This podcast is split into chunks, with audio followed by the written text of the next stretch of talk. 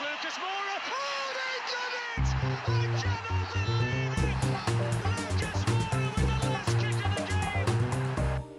it! Hello, listeners, and welcome back to another episode of the Plus Dave podcast. We are the Tottenham Hotspur theme show brought to you by a team of Spurs fans and a Leeds fan called Dave. I'm delighted to say all of which have joined me once again this week for our latest instalment. And as you might have guessed, we're going to be talking about Spurs' latest victory 2 0 away win at Nottingham Forest, which takes Spurs to the top of the away table in the Premier League, Warra Trophy. That's the one that everyone really wants to get their hands on, isn't it? Um, and joining me as always, Elio Socks and Dave. Elio, I'm going to come to you first. And I understand that not for the first time on this show, your voice is going through some trials at the moment. You're not quite at 100% strength, but of course, you've made the extra effort to come here today. And it's not for once due to shouting and screaming at our players, or is it?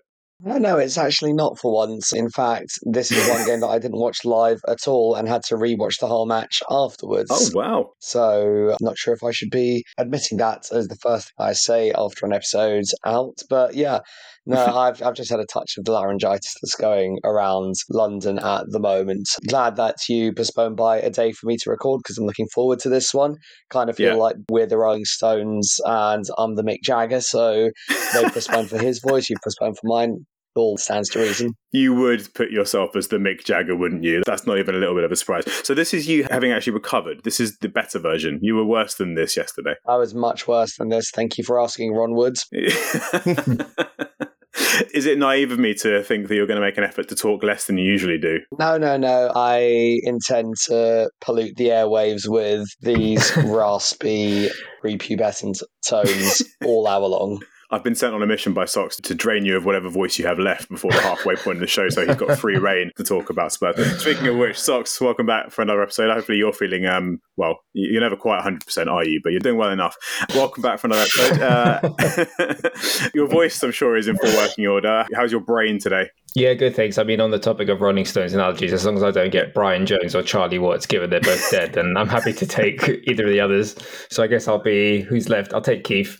I'll be Keith I mean, Richards on this one. Technically, as the newcomer to the pod, you should be the Ron Woods. Shouldn't we be talking about which Spurs players we are rather than which Rolling Stones we are? No, the, the we save that Spurs for the players are too young. We're about They're in the too- same age bracket as the Rolling Stone. I'd be yeah. we- We're basically Perisic is the only one we're allowed to be.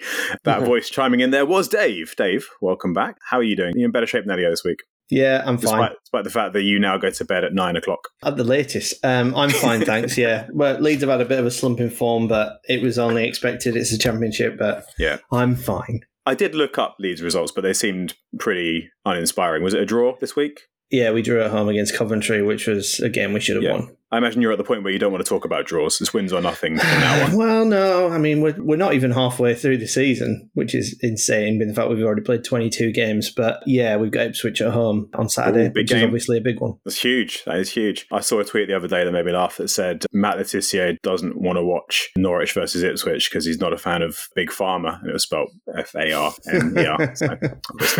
Uh, anyway, anyway, Dave, very you, good. you have what I understand. You've watched the highlights on more than one occasion, which is Big time, an outstanding Yeah, step up in effort. That's good, even though you were asleep by the time the game started. exactly, big time effort. So you're well prepared for this week. Elio, you mentioned that you had to watch it on a recording. Did you actually know the result when you watched it, or did you go in blind? I don't know. Dad was texting me updates, so I, I, you know, I wouldn't have watched if we'd lost.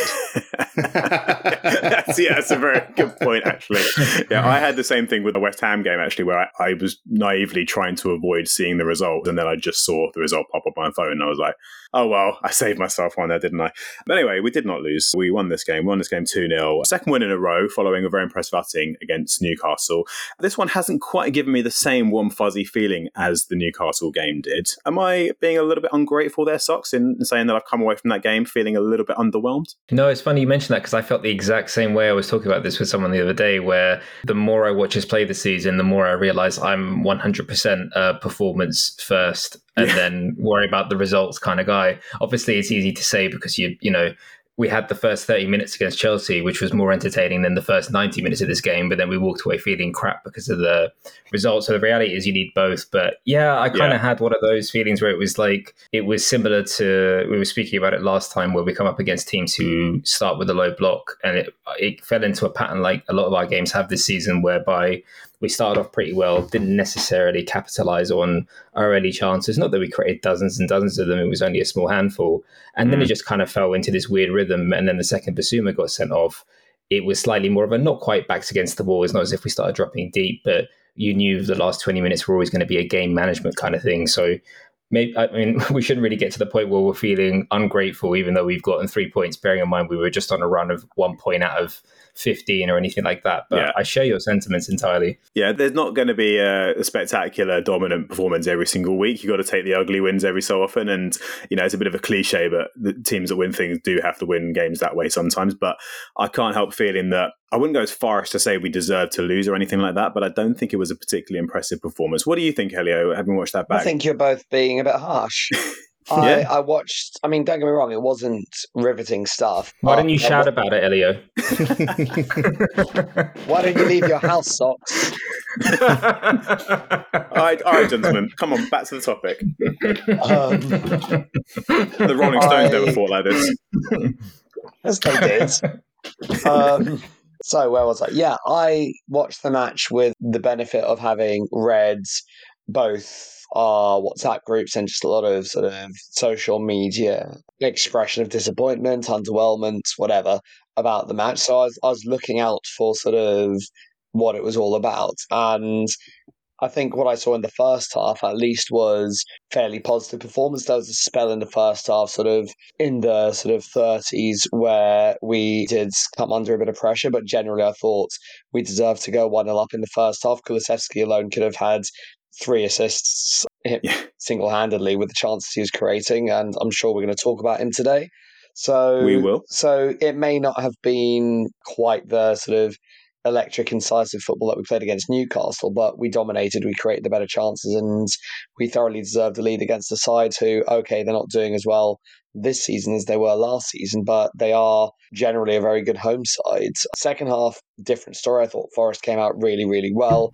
We didn't overly deal with it from the off, but I also think that there's a slight element of depleted squads with games thick and fast in December coming into play there and our players tiring a bit. I think Mm. Nottingham Forest could have very easily equalised. They didn't. We got our second with a bit of fortune and maybe the scoreline flattered us a bit, but I think by the end of it we still deserved the victory. Fair enough. Dave, on the basis of the highlights, do you think that that holds true? Do you think Spurs looks like they deserved the win in the end? I think so. Yeah. I mean, you, you definitely had more of the well, the phrase that they use in the stats is big chances, but you definitely Yeah. had more of the. I would class the chances that you had that you didn't score as big chances, whereas I would class the chances that I saw in the highlights that Forest didn't score, apart from the header at the back post, which was a big chance. I would say that Mm. they they didn't have much of a muchness, to be honest. I mean, the highlights, Willy Boly managing to get it out of the ground from Yeah. nine yards, what made it onto the highlights. That shouldn't be anywhere near the highlights if if not, not in Forest having more than two or three chances.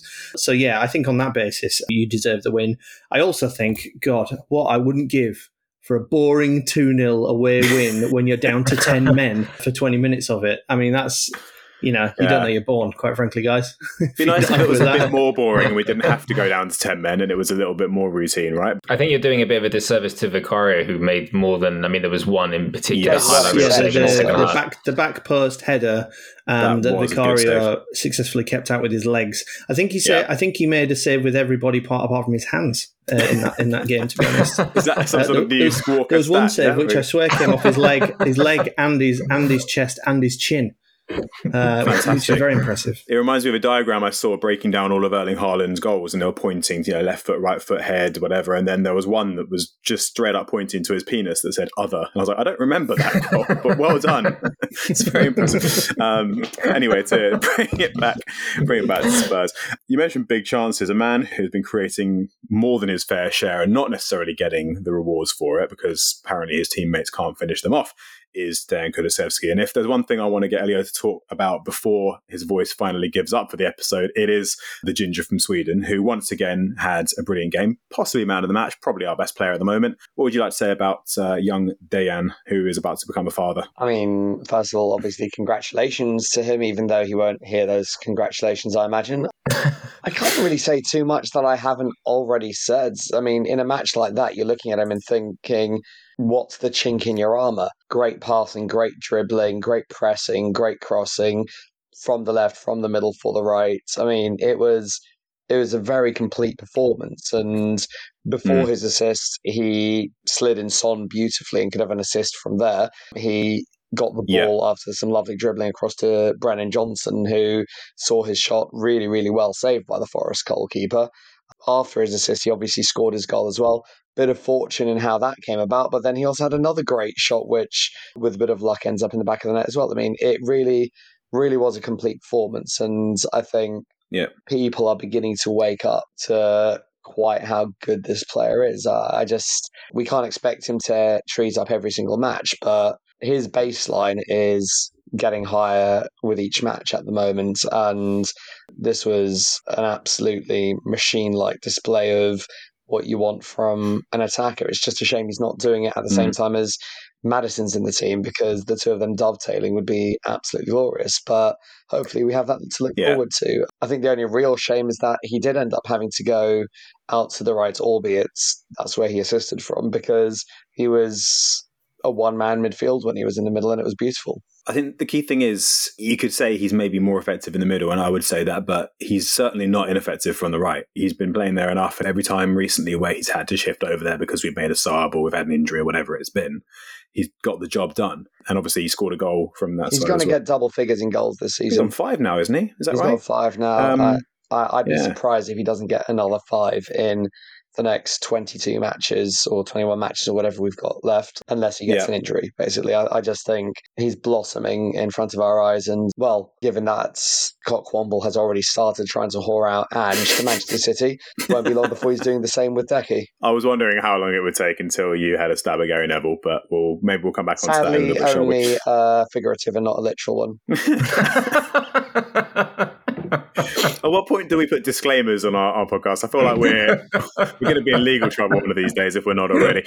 Um, on Kulusevski, he's got five goals, as you rightly said. A few impressive stats for him at the moment. I don't know if you knew any of these. I think we all know that he's covered the most ground of any player in the Premier League this season. That hasn't changed. Um, I'm moving it on. Socks is still guys. I'm moving on. sorry, sorry, Stock. Would, would you like me No, to no, give you a minute to process Elio's murder Do you know what? My, my favorite bit even before that was when he said, I can't say anything more about Kulusevski that I haven't already said, and then went on for about four and a half minutes. And I, think, That's, that's vintage Elio, that is. That is I know he loves Elio. him, but I mean, talk Yeah. about through sickness and in health. I mean, Yeah. Christ. I can't had, say uh, anymore, and I can barely speak as it is. I've had two episodes Cue in monologue. some way reduced in my role. I'm not going to let my voice give me a hat trick of underperformances this week. I'm here to bring my own version of Kulusevski to the podcast. You're like Sonny playing through a hernia all year, or whatever it was. You're, um, you're committed, and you're just getting on with it and just doing what you do. Yeah. So Kulusevski, he's covered the most ground in the Premier League. He's also had the most touches in the opposition box, and he's created the most chances from open play of any player in the Premier League. I mean, on that basis, you've got to put him in the conversation for the best player of the season so far, on balance, haven't you? He's been fantastic. So, would you have picked him out as the player of this match, or is there anyone else that you wanted to single out? I mean, yeah, it's a complete no-brainer. I mean, we didn't have too many outstanding performances anyway. Like we said, Yeah. uh, it, it wasn't our swashbuckling best, so I don't think there were too many players, maybe Vicario aside, who were exceptional. Another another great one for Ben Davies, but Yeah. Uh, Yeah. on Kulusevski, yeah, uh, I mean, again, we are seeing him more and more in his natural position, so we are starting to see the best of him. And Gary Neville did actually talk about him. They interviewed him after the game, and he did mention, and I guess Elliot, because you would have watched the highlights and not the Sky Sports, that you would have missed this, but he said he's an 80 to 100 million pound player. So you're saying he's going to start whoring him off. He already has started whoring him off a little bit. And he even sort of made the comment about how, you know, Maddison is sat there watching at home on the TV and saying, you know, I'm going to have to sort of fight for my place back or whatever it is. Kulusevski's performing so well. So Mm. he is now starting to get the attention of everybody else basically outside of Tottenham. And I do think he actually raised, to be fair to him, an interesting point because Kulusevski on the right is not ineffective, but definitely less effective. And I think the things you see from him on the right are more so him being a workhorse and his ball carrying ability than anything else because it's so tough for him when he gets double marked to be able to get those crosses in consistently. We are in a position now where if I said to you we play against Everton on Saturday and they're both fit, are we at the point where we're actually going, do we drop Maddison for No way. Kulusevski or whatever? Or are we Not, not? if he's fit, I mean- he's completely back up. You know, my dream. My dream is Bentancur at six and Kulusevski and Maddison dovetailing as the eight slash ten. So, as we know, Ange does everything else I want him to do. So hopefully he does that as well. what I will say is that Are, you are go- you implying you have some kind of psychic link to our manager, Elio? I, I, I absolutely am. God, how sick am I? he misses an episode. Look at this. Um, Here's a thought for you, though, and I, I know we're looking a month and a half potentially into the future here, but we often talk about sort of the need for people who can stand a guy up and beat them out wide. We now have our wide players playing on their correct feet. We've already seen Maddison use his right foot as a crosser of the ball to great effect this season. What if Maddison actually took the berth on the right? Kulusevski in the middle, Maddison on the right. I mean, he's played that before for Leicester, if I'm not mistaken. I think he has deputised on the right wing before, bearing in mind, I might be mistaken, although I don't think I am, but I don't think it's something that would have happened like dozens and dozens of times. But it's not beyond the realm of possibility anyway. I mean, I guess the response is, is that it's nice to kind of have Yeah. that option, but it'd be interesting to see with everybody fit now that Kulusevski has had a chance to really play himself into this kind of form. I do wonder Mm. if Ange himself is kind of having these sorts of conversations He or he has a very kind of He clear idea be. in his head. I mean, I do think, especially with Bissouma, and obviously he's going to be a discussion point today, and I'm looking forward to that. That's why I didn't talk even more about Kulusevski. That's why your voice Um, is like it is, isn't it? I I do feel like the Bentancur deep with Maddison and Kulusevski, who are both very hard-working players, is even if not every game, something we're quite likely to do. I think knowing Postecoglou as we do Yeah. at the moment and seeing what his beliefs are, it's more likely than not that that will be a midfield on more than one occasion in the second half of the season.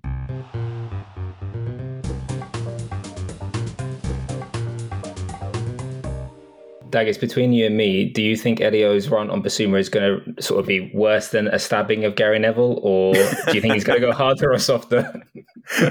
I'm going to go harder. I think Bissouma will be praying for Gary Neville's fate by the end of it. I feel like if you preface something with We're teeing it up. between you and me, you probably shouldn't have the person you're talking about in earshot. you. That's a very good point.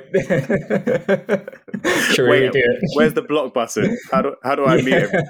Anyway, anyway, of all the wonderful things Kulusevski did in that game, the cross for Richarlison for the first goal was a thing of beauty. I think it's fair to It say. really was. Um, and it's worth a quick talk about Richarlison because I'm not going to say he's back, but he certainly looks like he's earned his place in the team and deserves to be there. And we're probably going to see a little bit more of him in the coming weeks. This is an interesting stat. I don't know how much relevance this has whatsoever. In the nine games in which Richarlison has started this season, we've won eight and drawn one, not lost. So maybe maybe he's the glue holding us all together. Who knows? But uh, in all seriousness, what do you guys think of his recent performances? I think, and first of all, on that stat, I guess the big pinch of salt with that is that those games he was starting were pre Chelsea when we were just winning game after game anyway, before everyone got suspended and injured at once. But in terms of his last couple of performances, especially since he had that miss in the defeat to, was it Aston Villa, he's come in mm-hmm. and really done what you always knew he could do in terms of making life difficult for centre backs, using his energy well, good back to goal play, holding it up nicely, and even if he's not the greatest passer, bringing others into the game. So working really hard for the front. He's an excellent presser too. So all that has been there. What we've now seen is Richarlison with a bit of confidence because he got the goal against Newcastle. The second he got that goal against hmm. Newcastle, everything changed. And the second goal he scored in that game, he would have missed that after the bad first touch two weeks Yeah. ago. But because he already had a goal and had that confidence, that goes in. Then he plays against Forest and really beautifully peels away from a centre back and glances a header in as if he's Alan Gilzean. He's showing that he's a good player now. And I mean, what do I Mm. always say? Football's primarily played between the ears, and there's no better example of this. And hopefully for him, as much as anything else, obviously, hopefully for us, but hopefully for him because he deserves it.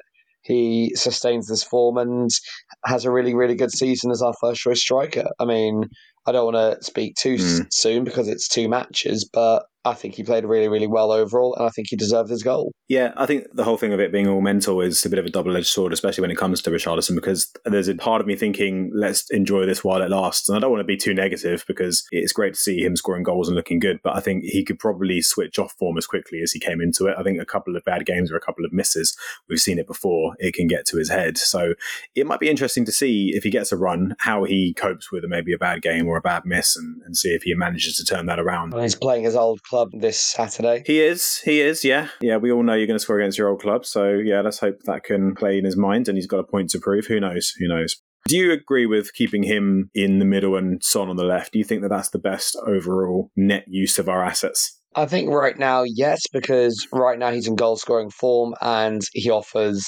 the physical presence that Son just can't. So, absolutely, Mm. right now, him in the middle is the way forward. Longer term, it may end up being games where we want to pin a right back back with his physicality and where the centre backs are particularly slow and we want Son in the middle and him on the left. I mean, who knows? Yeah. There'll be games when Kulusevski, assuming fit squads here, is back on the right again, Brennan Johnson's on the left and Son's down the middle and it's sort of all the technically gifted players, quote unquote. So I think right now, Richarlison down the middle while he's scoring goals, absolutely the way forward. Postecoglou actually said as well, didn't he? He said that when he was a bit low on confidence and also carrying his injury, that's part of why he pulled him out to the left in the first place because he wants to protect him a bit. So let's see what Mm. happens, but That's interesting. it would be silly to move him now. I didn't hear that. In a broader sense, though, Dave, do you think that Spurs have a good enough collection of attacking options? I know we always joke about us entitled greedy Spurs fans, and we're complaining because you know we've only got three world class attackers and we, we want five or whatever it is. But in all seriousness, if we want to be challenging for trophies in the near to medium term future, do you think we need to improve on those options? I know you can always improve and squads evolve and everything, but do you think what we have now is good enough to challenge? Yeah, I think because some of them are so young, I think you kind of have to say that they are good enough. I think it would be a challenge to improve them without really going, you know, balls out for some hundred million pound players to try and improve those positions. So I think Brennan Johnson is going to get better. He's going to improve in time because he is young and he is still, you know, learning how, like everybody is, learning how Postecoglou wants to play. Kulusevski's inexplicably young for his ability, I would say, at the moment. Son's the elder statesman, but he's an elder statesman who's only 30. He's probably got at least three or four years to go before you even really have to think about him not being, at the very least, an important player, if not a nil on starter. So, yeah, I think it's going to be a challenge for you to try and improve on that, especially in the January transfer window. So, I don't know if you had any thoughts that you were going to do that, but I don't think that would be a good idea. I think we should continue. For the listeners, Daggers has dropped off completely, so why don't we just take over and have a bit of fun with it? Because he's going to edit this, having no idea what's going on. I don't mind. I've never hosted Yeah, before. be. I don't think I'd be any good at it, but we that, can. could, that, that could be fun. Hello, everybody. Welcome to the Plus Day podcast. I'm joined by Dave and Elio. My name is Plus. Does that make Elliot Elliot I am podcast? Elio's, Elio's middle name is Podcast. Elio Podcast Puyotes. I am podcast.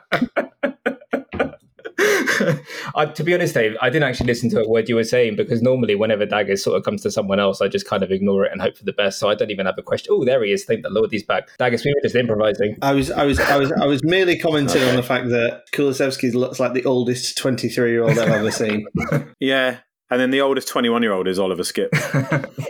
He, he could pass Yeah. for like a 33, I think. It's like your team. It's almost like uh, Postecoglou is trying to create. You know, the uh, it goes around Twitter every other year when it's like this guy from the sticker books from the eighties was twenty six when this photo was taken, and he basically looks like everyone's dad.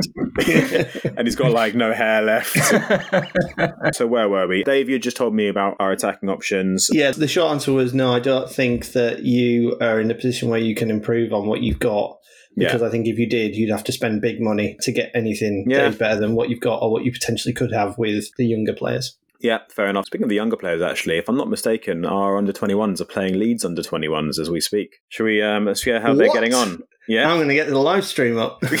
yeah, can we have a live update with It's that? actually live on Spurs stream, so I can get into it now. Yeah, there we go. And a lot of the a lot of the players that fans have been calling for to make appearances in the Spurs first team are out there, like Dorrington and Donnelly and, and Phillips and stuff. I know Phillips, I think, might be injured, but there's a couple. One nil up. Get f- Dave, mind that cap. Ah, there we Oh, go. what? There we go. No matter what level, we're going to beat you, Dave.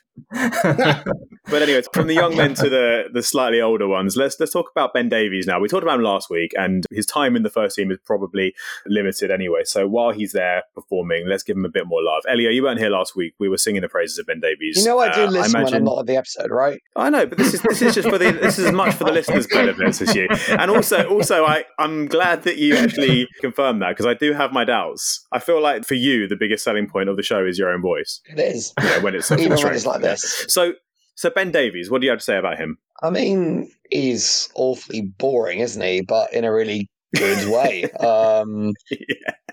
he's come like in and he's not making mistakes and he's not making us particularly miss the guy he's come in for. He's passing well. He reads the game really, really well. If Ben Davies was three inches taller, then you'd have a very expensive centre back. The way he's playing at the moment, I just think, Mm. I just think it's a shame for him that when Van der Ven is back, there isn't really a place for him in the lineup because he'd probably deserve to keep his position on merit the way he's been playing. No, Mm. really, really impressed with him. The passes he's making into midfield, I really love those very low driven passes he's making into Yeah. the channels. And obviously, having players that he can trust to control a hard hit pass like Kulusevski, like Sarr, like Johnson, etc., etc., gives him the confidence to be able to do that. But you still have Mm. to actually try it, and a lot of players wouldn't. So, no, only good things to say. And I might be right in thinking that from the aerial perspective, it's actually him winning most balls in the air, not Romero, despite Romero being the career centre back. Well, I mean, I think if there's one thing that, okay, there's two things you criticise Romero for, and it's his discipline first and foremost. But the other one, in terms of his technique, I think his aerial ability has never been the best, or at least that's been the nitpicky thing that we've criticised. So that does stand to reason. I think the other thing with Davies for me is he brings the ball out really well. His carries into midfield, the way he's just taken pressure off us by running past player and, and then releasing it has been really, really good. And see the uh, origins of his, his fullback career there. He's a sure. lot better when his centre back partner's not Emerson Royal. That's probably, yeah, probably fair to say.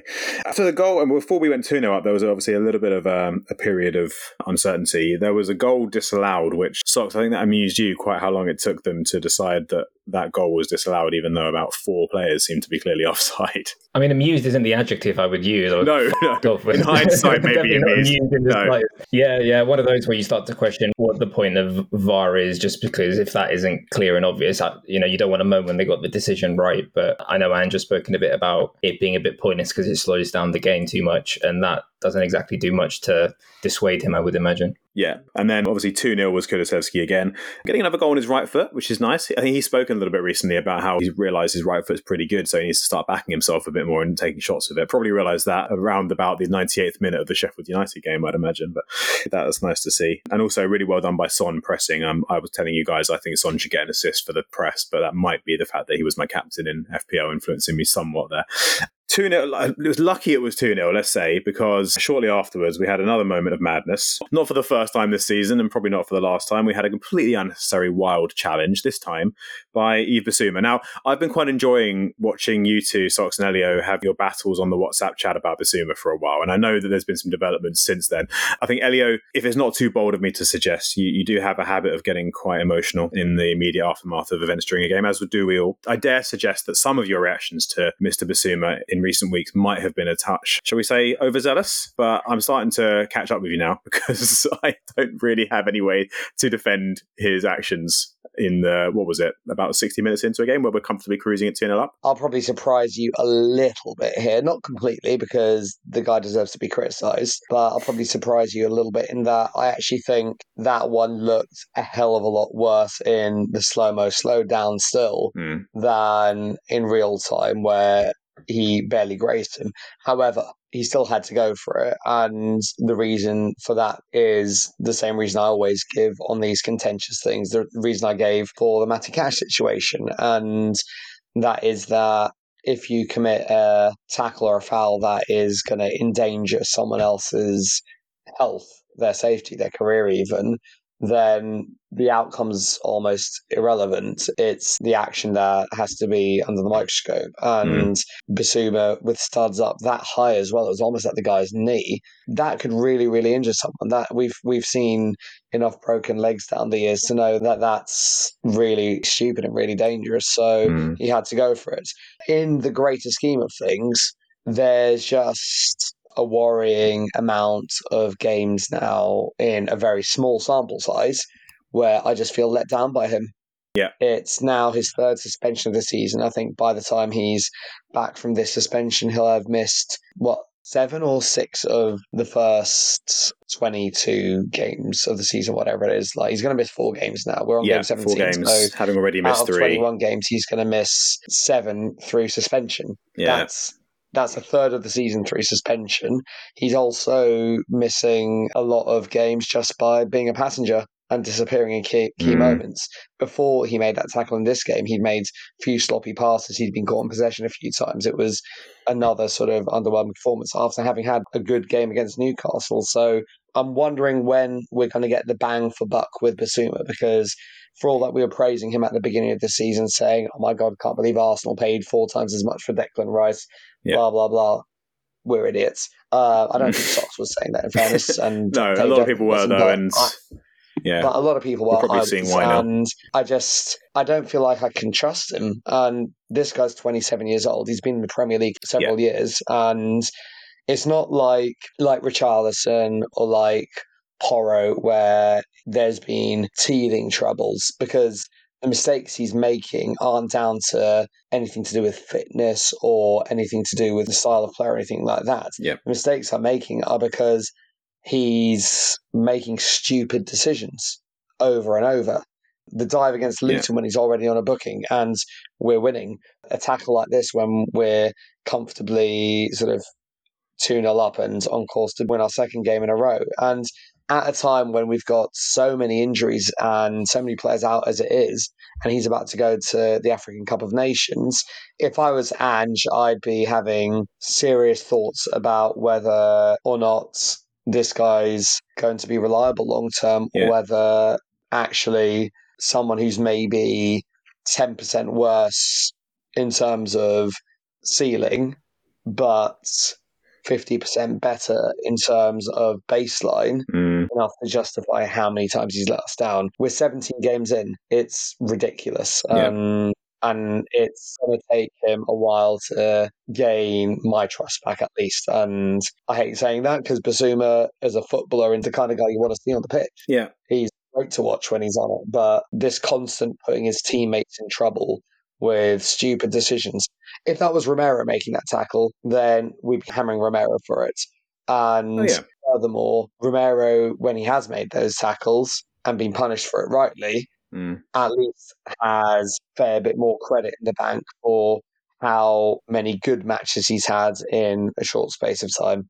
Bissouma doesn't have that. And he's definitely got an uphill battle at the moment to be a successful Yeah. first player, in my opinion. Well, Romero did make that tackle pretty much. He just got away with it. In the last game, Romero basically made that tackle and only got a yellow for it, thankfully. But I think the difference is Romero doesn't make other mistakes as regularly. I think the only mistakes Romero seems to make are just those rash tackles and the disciplinary things. Whereas Bissouma, it feels like on average, once per game, somewhere down the line, he'll either make a bad challenge or make a stupid decision, make a stupid dive, or he'll just try and take on a player where he's got no way of getting around him and then suddenly expose the team and we're, we're conceding a big chance, which it, just doesn't seem to be good enough at the moment. But I guess we've seen enough to know that he can go for a string of games that are good enough and actually be a really good asset to the team. So I guess it, it asks a bigger question, I suppose, if you're looking at the team as a whole, we're looking at the squad. We've had Romero now, we've had Udogie sent off, we've had a couple of lucky incidents where we didn't get yellows where perhaps we should have done.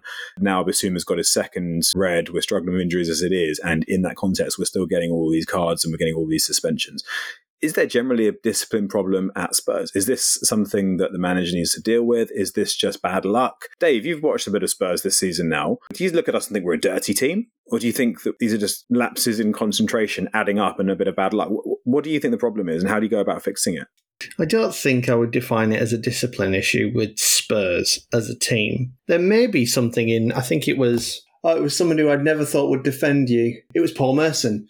It was Paul Merson Wow. on Soccer Saturday, and he was he was actually going to the defence of the Tottenham players and saying that the way that they play is so fast and the way that they move the ball is so quick that you know there is a chance that because they're moving so fast and they're moving so quickly that emphasizes the well elevates the risk of them making a mistake like the ones that they do where they're you know basically chasing the ball and they miss the ball and they get someone's someone's leg or someone's ankle that said just to come back on what we talked about what you guys talked about about Bissouma that was so high that was so bad I mean that was I don't understand how you could do that. How you could get someone so high up in in the leg when you were ultimately going for a ball which was on the floor. But yeah, I'm I'm not convinced it's a problem throughout the squad. I do think that well, we already had the Romero conversation last week, and they've already, you know, Postecoglou's already said that he's going to be looking for a defender. But yeah, I think Elio's 100% correct when he says he can't rely on Bissouma. I think that's that's where we, uh, we, you, sorry, are as a fan base in the sense that I think, you know, if push came to shove and you had a big game where you had to rely on some players, I don't think Bissouma would necessarily be on the team sheet. Seeing as Daggers has dropped out again, Dave, do you want to try hosting the podcast? We can all have a go. Well, I've It's done like it before, Oprah. and You get a really- and host. I- You and get I a was host. really good. So, um, not really. No. Um, what's the next? What what is the next thing to talk about? Have we talked about the, the second goal? Because I wasn't here. We talked about Kulusevski rather than about the goal Oh, itself. right. Okay. This episode has been a fing mess. It's been a fun one, hasn't it? It's been. it's a bit like Tottenham, controlled chaos. I thought I'd missed it because I was going to mention that it was uh, Matt Turner putting two fingers up to his former employer, Arsenal, by passing the ball to Kulusevski, who then went on to score through his face, which was quite funny. But there you go. It was impressive how his face phased out of existence momentarily. It was literally there. If he hadn't put his hands up, it would have hit his face and, and not gone in. Dave, that is fantastic. Remind me to ask you a lot more questions in future. That is an absolutely outstanding analysis. Anyway, I don't know how we can possibly follow that. I, I don't know how we can possibly follow that, but I'm going to do my best. So that's Bissouma, that's Spurs, that's Spurs and our general inability to finish game with no suspensions or bookings. Because of course, Udogie is missing now for the next game as well. So that's another issue we have to contend with. We'll, we'll get on in a little bit to talk about the next games and uh, how we might shape up. Before we do, though, just in terms of the overall game, one thing that I think we might not have mentioned that is worth a quick touch on is we might have had a bit of a disciplinary issue, but my God, they like to foul us, especially that Ryan Yates. I think we've already mentioned Gary Neville, we've mentioned Bissouma. If there's one more person to put on the, the hit list for this week, it is a man who I don't think I'd heard of until this game, and then immediately made him my mortal nemesis because I could not stand him. And also, what happened to the rule about players getting booked for asking for yellows? Because I think he did that about three times, one time successfully in the case of Udogie, and didn't get one. I just I don't understand a lot of things about refereeing at the moment, Yeah. and Yates not getting sent off is one of them. I mean, the amount of fouls he committed, the constant sort of, like I said, asking the ref to give yellow cards, it's is mental. But he wasn't the only one. I mean, there was what looked like a clear elbow on oh, who was it? Was it Son that received the elbow? Yeah, um, in the match that went completely not even a free kick, never mind a booking or anything like that. There was some really inconsistent refereeing. Elanga, who was who was actually really good, Yeah. committed a fair few fouls without retribution, and Davies got a yellow card for what the first thing he did, and it wasn't even that bad. Udogie got a yellow card for the mere crime of being somewhere near Ryan Yates. I a mean, 50 50, shoulder to I, shoulder. I just don't understand. It was mental. I Yeah. think. I mean, Oliver Skipp got absolutely butchered by one of their players. It seems that every time he gets a minute on the pitch, his second minute is a potential career-ending tackle on him. I, I just. I don't understand how lopsided. I'm not saying this is an anti-Spurs thing. I just I keep seeing these inconsistencies, not just from game to game or from team to team, but within matches. And at some point, you just gotta wonder if referees have just kind of stopped making decisions altogether, and they're just thinking to themselves, "Okay, I'll take action if VAR Yeah, decides it yeah. for me," and they're just missing a load of stuff as a result because this was a truly horrendous refereeing performance Mm-hmm. in terms of how differently the two teams were officiated. Yeah. And like I said, I don't think that's an anti Spurs thing or anything like that. I'm not being a conspiracy theorist. I'm just, I don't see the logic in fairly clean performance from us resulting in that many reprimands and a fairly dirty performance from Forest Mm. not doing so. It's just that, isn't it? If the referees don't intervene early, and we've seen this before, we've seen this with a few games recently, and I know it's easy to say, oh, poor Spurs were getting kicked and no one else gets bad decisions against them. Obviously, I know it all balances out and whatever, but a few times now, teams have just been enabled where, you know, our players do keep on getting kicked. And you say Yates should have been sent off. He probably wouldn't have done half the stuff he did had he got a yellow early on for one of the many things he should have been booked for. He he knows what he's doing. You know, most footballers, apart from Romero, are smart. they will know when they're on a yellow to hold it back and not do these things. And you've got to put some blame on the referees for that. But then, you know, I, I suppose we're probably not the only teams that are saying that, and we have to we have to say that it's worked in our favour as well a couple of times too. I think it's a compliment to you guys that teams know they can't play you off the pitch, so they have to try and kick you off the pitch.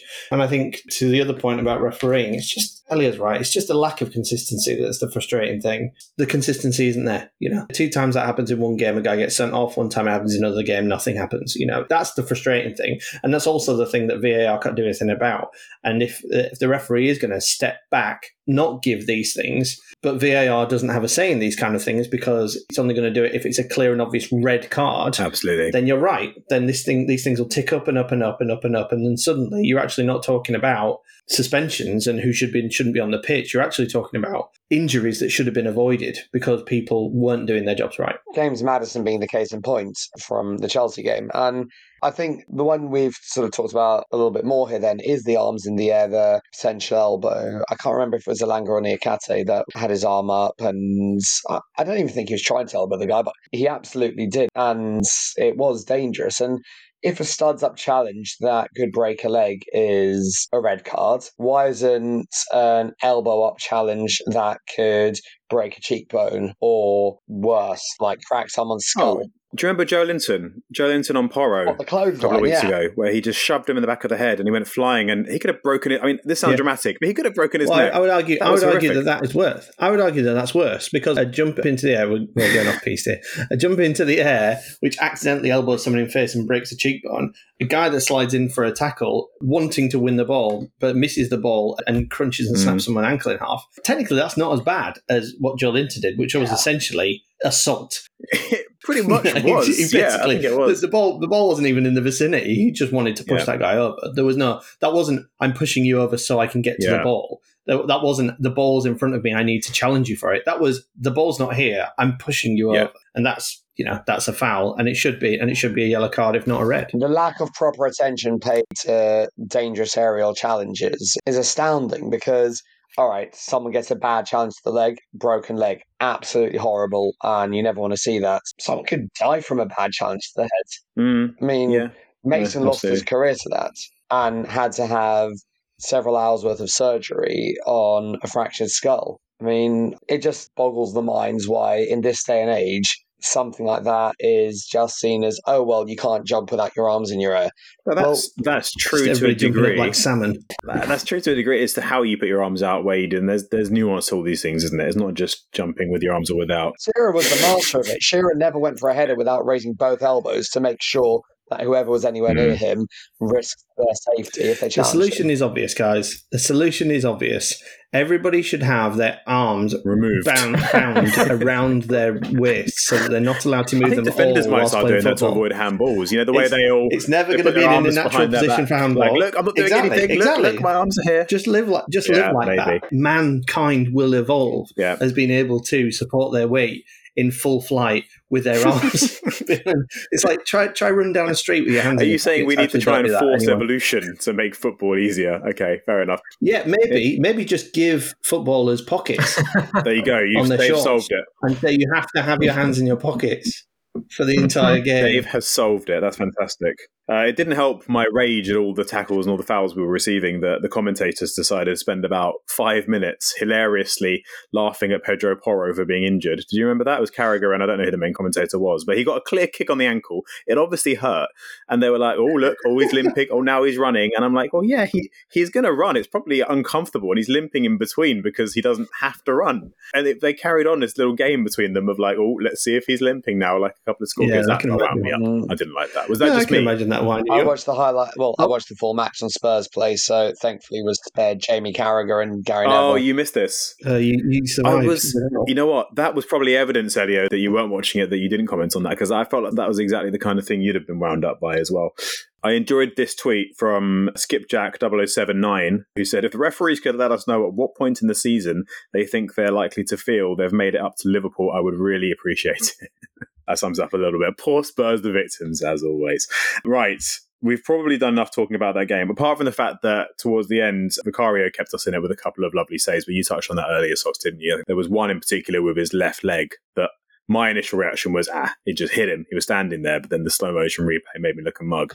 And actually, he did move his leg forward with, um, really good precision and accuracy. So well done to Vicario, who has now, I think he got either the most or the second most clean sheets in the Premier League. And he also has the most, and I've never seen this as an actual stat before, he has the most keeper sweep regains of any keeper in the Premier League with 20. So what a trophy. Well done to him. What trophy?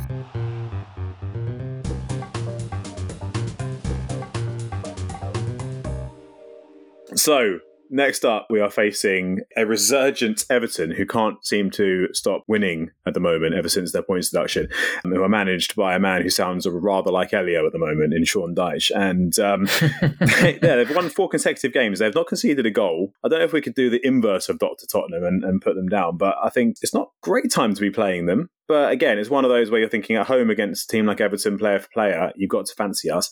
How do you think that game's going to go, considering we are going to be missing quite a few players in our first team? Socks, you've been quiet while we've been talking absolute nonsense for the last 10 minutes. What are your thoughts looking ahead to the Everton game? Uh, I am slightly concerned, partly for the reasons you mentioned, partly because of what we discussed. We're obviously missing Udogie on top of Bissouma.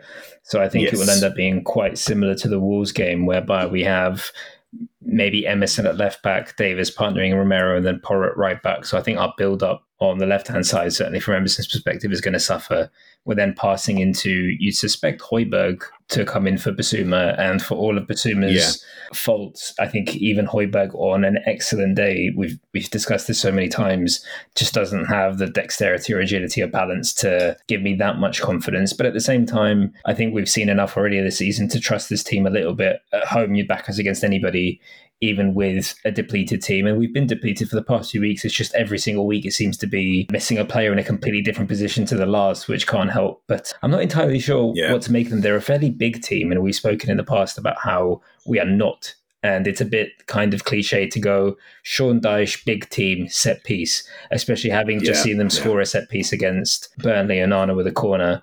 But at the same time, sometimes it's, you know, oh, Occam's razor, right? And that might be the most obvious thing to happen. It's worth mentioning those songs. We, I, I hate myself in advance for even bringing this up, but we've done really well in defending set pieces this I season. I think corners and specifically. um, I think corners we've had the best record in terms of defending. I think corners it's this zero season, from is great corners, Spurs, yeah. like- Oh, now specifically you've done that. it, you Yeah, complete yeah. insipid twat. I know, I know. But if if I wasn't allowed to say anything that could curse We us, I'd just like sit here in silence. Everybody would be happy about that. Oh, sorry, yeah. Well, I've disconnected a couple of times, so I'm doing my We best. said we said this would happen for the West Ham game, and instead it was a jammy deflection, and we just Yeah. passed them the ball. So think of some other horse way we're going to concede, and that's probably what's going to happen. okay, there we go. Order is resumed. Source's pessimism has crept back in. Elio, uh, I imagine you might be a little bit more positive. Do you think we've got enough to see off Everton, given the players that are going to have to come in? I'm in? not convinced Højbjerg will come in, mainly because Skipp came off the bench before him the other Okay. day, and at least from a on paper Mhm. perspective, especially as a six, Skipp does fit what our team is trying to do better. He's the more mobile player. He's actually able to take the ball on the half turn. He's got a bit of pace on him, and he's a quick user of the ball. Don't get me wrong, Højbjerg's a better passer when he has space to pick but Skipp's definitely the more, I guess, fluid footballer if we're going by how Ange is wanting our number six to play. So on that basis, I, I wouldn't be shocked to see him come in. I think ultimately, even depleted, we've still got a better team than Everton. I know they're on a really, really good run, but Johnson should such would be back in as well, and Richarlison, Johnson, Sarr, Kulusevski, and Son is a very good front five. And at least in the back five, you've still got Romero and Porro, even if and Davies who's doing a very, very good job. So I'm not looking at this and thinking we're going to be undone by who we're missing. What I may be a little bit more concerned about is just the fact that the way to play us this season has been to kick us out of matches, as Dave alluded to earlier. Kick out Um, of us. that's yeah. what Chelsea did. That's what Aston Villa did. That's what West Ham did. Wolves didn't actually do that. Wolves played us off the park. Yeah. We were horrible that day, but we have been kicked off the pitch Palace a few did it as times, well. and that soft spine is the most likely thing to cost us again, in my opinion.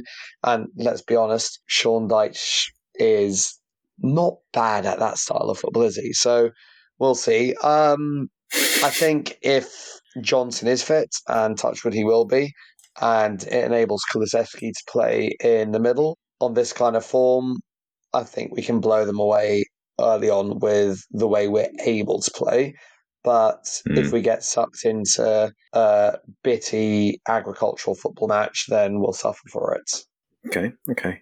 Interesting you mentioned Skipp. I, I know he came on first, but I think the last time Bissouma was out, Højbjerg came in in the sixth. Obviously, that was a little while back now. That was Wolves. How well did that work? Wow, that's true. That's true. I mean, I, I would personally pick Højbjerg as the lesser of evils. I don't think Skipp has been particularly good recently, and I, I say that reluctantly because I really want him to come good, and I do like him, but I just don't know how well. I don't know how well he sees the system. I don't know. What would you say, Socks, if you had to pick for somebody to come in for Bissouma for the next game or the next couple of games, as it will be? How many games is Bissouma out for? Seven, if you If we include include AFCON, I potentially. The African Cup of Nations. Yeah. Yeah, I agree with Yeah. On Skipp. Interestingly, Skipp started one game this season, which was the first game of the season, and he played him in the left central midfield role where Sarr normally plays. And when he has come Oh, on in times, I, I know part of it has been enforced where he's brought him on for Lo Celso in recent weeks because there's been literally nobody else. So we've only really got one Mm. kind of with everybody available. Where does he see him? And the answer is more in the Pap Sarr role, which implies slightly more box to box. But I agree with Elio in that I do think he's more mobile. I do think he's better on the turn. He's better at carrying the ball forward. He, he uh, I'm surprised because I think under both, or, or it was under Nuno, I think he played Skipp as more of kind of a box to box industrious eight. So I don't know if all these managers are seeing something in training that we're not. But I've always thought of him as slightly more of a defensive minded midfielder anyway. I don't know if perhaps Sarr is a solution or we lose too much of his industry and his ability to kind of bring the ball forward if we play him defensively as well. But there's nobody else really. I mean, the reality is it will be a toss up between Skipp and Højbjerg. I think just by virtue of the fact that Skipp will be here longer, you'd imagine, and maybe it's not that much longer, I don't Yeah. know. And I think we've seen enough of Højbjerg in that role to feel, let's say, ambivalent about it. I wouldn't mind us throwing caution to the wind. I say caution. I wouldn't mind us just trying a different avenue with Skipp, but if past equals prologue, then I guess it would just be Højbjerg again. There is always the early prophesized move of Emerson to defensive midfield. Oh Christ, yeah. well, bearing in mind we're going to need somebody to deputise at left back, then Lord knows who would be. Ryan Hill left back, Emerson defensive midfield. Sorted. what about Kulusevski left back when he can just bomb forward? Bearing in mind they cut in field anyway, and he's a robust guy and he's quite physical. Could you imagine him just running through the middle of if Lo Celso wasn't injured? Fuck it, chuck him there. What other position could he play in? And the thing is, you're not going to mark the opposition left back, are you, when he's tirading forward? You're not going to know who to pick up. Oh, our goal against Leeds was good, by the way. Number seven, that's Iago Santiago, probably. Does your under 21s have any input from the first team?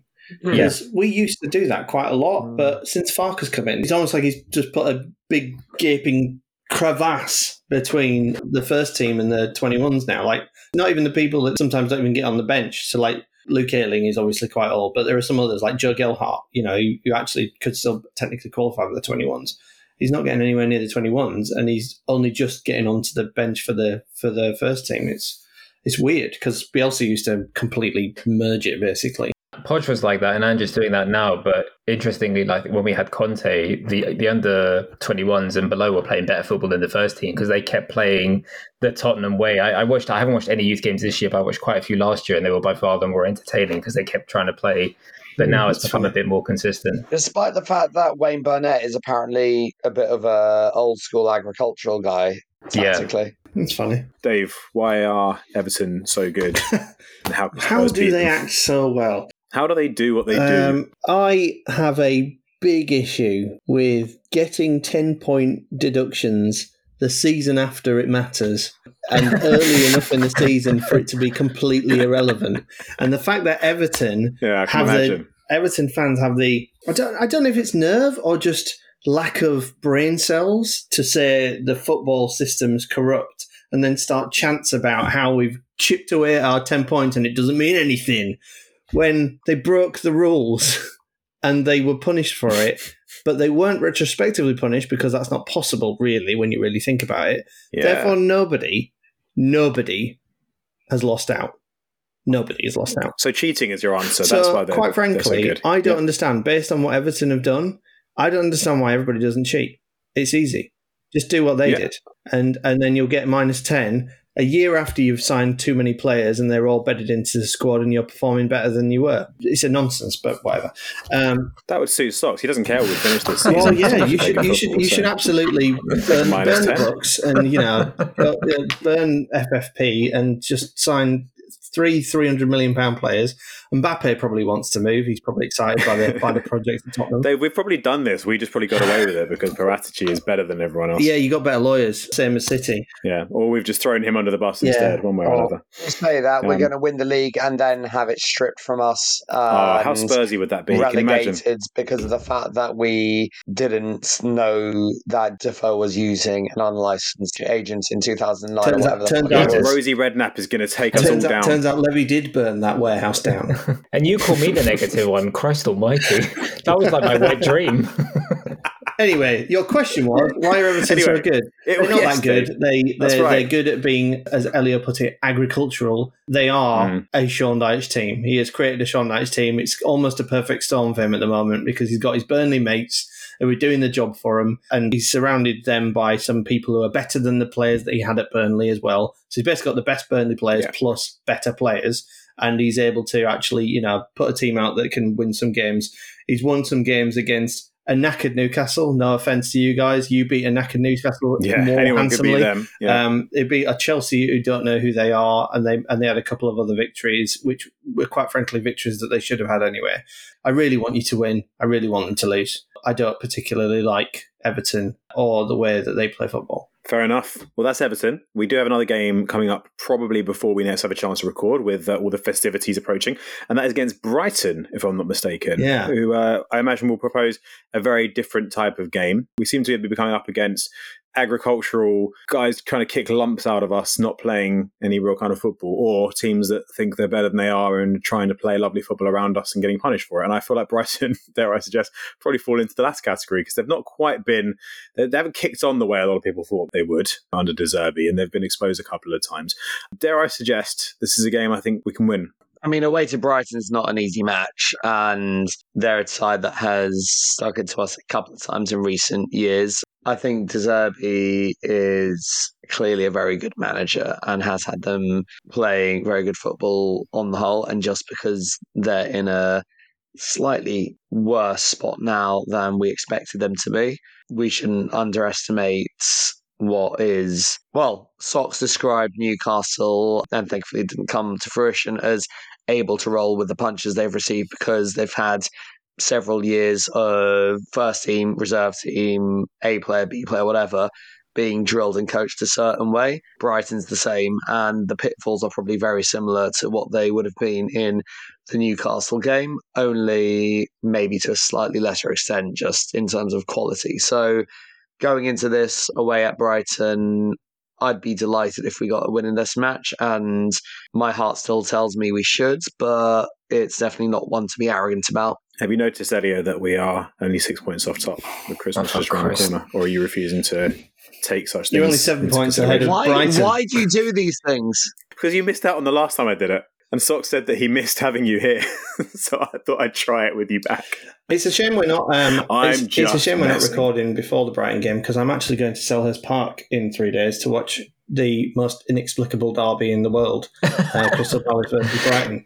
Yeah. Uh, yeah, I never so, quite. so I will got be able to report back. So I'll I'll put that on my. Uh, I'll, I'll I'll tweet or whatever you say when you are tweeting nowadays. The only derbies worth watching, Dave, are the ones involving Spurs, unfortunately. They're the only interesting ones nowadays. We all watched the Manchester, I mean, derby might be the wrong word, rivalries, the Manchester Liverpool game. That was a snooze fest, wasn't it? Jesus, uh, do they ever have a good game between? Well, yeah, the, the game last It- season it's was like horrible. Chelsea I- seven Arsenal nil from my was Well, the 7 0 was, was nice, yeah, I guess. You can, we, can, we can put that in there. Generally, there's so many boring games between them. You're more likely to get a good game watching Stevenage Barnet. Yeah. Especially if Edgar Davids is involved.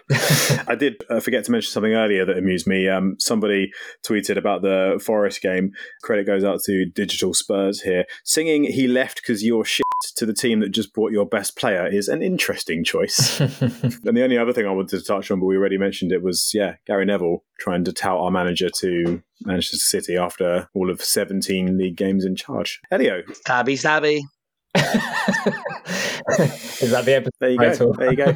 I think we've already given Elio enough of a platform to ruin what's left of his voice. We should probably cut it off there, right? But Now, I do want to say one little thing before we go. of course you do. Today would have been the 56th birthday of the late Justin Edinburgh. Yes. So obviously he died uh, very suddenly, very unexpectedly, and very tragically amidst what was a burgeoning early managerial career. And obviously his son Charlie Edinburgh has been doing a hell of a lot for awareness of sort of heart disease amongst uh, footballers, I believe, since Yeah. then. And so, yeah, just thoughts to a guy who played for us his entire career pretty much. Won a trophy, won two trophies with us actually, won an FA Cup and a League Cup with us, and is no longer with us, far too Mm. young. Uh, If it's not inappropriate to make the connection, it's kind of timely that you're, you're bringing that up because obviously what happened to Tom Lockyer the other day, thankfully he's okay. He's had his heart issues. He collapsed on the pitch, as I'm sure you all saw. And I think Charlie Edinburgh is campaigning for, is it to have defibrillators, mandatory defibrillators in uh, basically all sports facilities in the United Kingdom? And it's going to be called Justin's Law if it goes I think, through. I think which it's absolutely insane that that isn't already It's a ma- law. yeah, I mean, when I read that, that's exactly what I thought. I was like, surely that should already be a thing, yeah, especially with the, some of the higher profile ones we've had. Obviously, Christian Eriksen being the standout one in front of the world uh, not that long ago. So, so yeah, um, shout out to Charlie for pushing all of that. And yeah, Justin Edinburgh. That's a name that I remember. One of those that when I first started paying attention was always there back in those days on the, on the team sheet. Um, guys, is there anything else to add before we, we wrap things up? Socks, Dave? I can neither follow Stabby Stabby nor the wonderful tribute to Justin Edinburgh, either for humour or emotion. so I'm not going to try. That encompassed the full range of don't- emotions yeah, let and nobody spectrum say of that. tone on the Plus Dave podcast. Let nobody Yeah. say that we do not contain multitudes on this podcast. Yeah, get you a man who can do both. I just want to follow, I just want to follow up because I wrote it down and I underlined it and I put three question marks after it. Uh, it's the first thing that was mentioned on this podcast, which was asking Elio if he watched it back in full.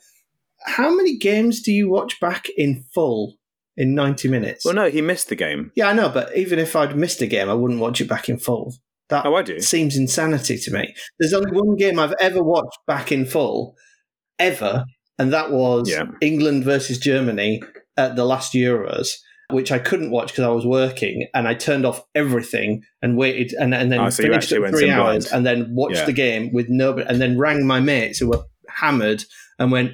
Yeah, we bloody beat Germany, and they're like, "Yeah, that was like four hours you ago, mate." So there's a handful of games I've watched back in full in my life. Spurs nine, Wigan one. Unbelievable score. Jermaine Defoe five goals. Brilliant night. I watched Spurs five, Arsenal one in the League Cup semi final back in full as well because at that point that was by far the best Spurs performance in my lifetime mm-hmm. or at least in my living memory. And I watched well. I watched this game back and forth because I missed it and we won, and I wanted to be able to do a good professional job on this evening's recording. That's what I want to hear. Music to my ears. I watched lots of games back and forth. I actually used to have a video of the 3 1 against Arsenal from the 1991 Cup semi final where Gaz scored a 25 yard, 35 yard free kick, a VHS. So I've watched that game. And not long ago, I watched, funny you should say it, Dave, England Germany, not from the last Euros, from the 96 Euros, uh, which game we actually lost. And I watched the whole 120 minutes. yeah, they, they, they replayed back. that a few times during lockdown, didn't they, as well? And the 4 1 against Holland, which was probably my favourite game ever, watching as an England fan, to be honest. So, yeah, I'm a big fan of watching games back, which is probably a surefire sign that I have way too much free time. yeah, I've got, I've got no, I haven't got enough time on my hands. no. I got no, a life to no. live and everything. You have kids, Dave. I don't have kids, so, True. you know. Thank God for that. Finally, something all four of us can agree on. Anyway, if you want to get in touch with us, I'm not sure why you would, but if you do, tell us what games you've watched back in their entirety or any thoughts on Spurs or otherwise. Uh, we are at Plus Dave Podcast on Twitter. We also have an email account, apparently, although uh, I'm not sure if it's working, but you might want to send us an email just to test and see if it is. And that is plusdavepodcast at gmail.com. And um, hopefully we will all be back, uh, I guess, at this point after Christmas to talk about how Spurs are getting on, how they have got on, and what we all want on our New Year's resolutions from Ange and Spurs. So hopefully we'll all be back as a full strength team, both Spurs and the Plus Daves, and look forward to having as many of you back for that as possible. So uh, until then, stay classy, Spurs fans. Have a lovely Christmas, and we'll see you soon.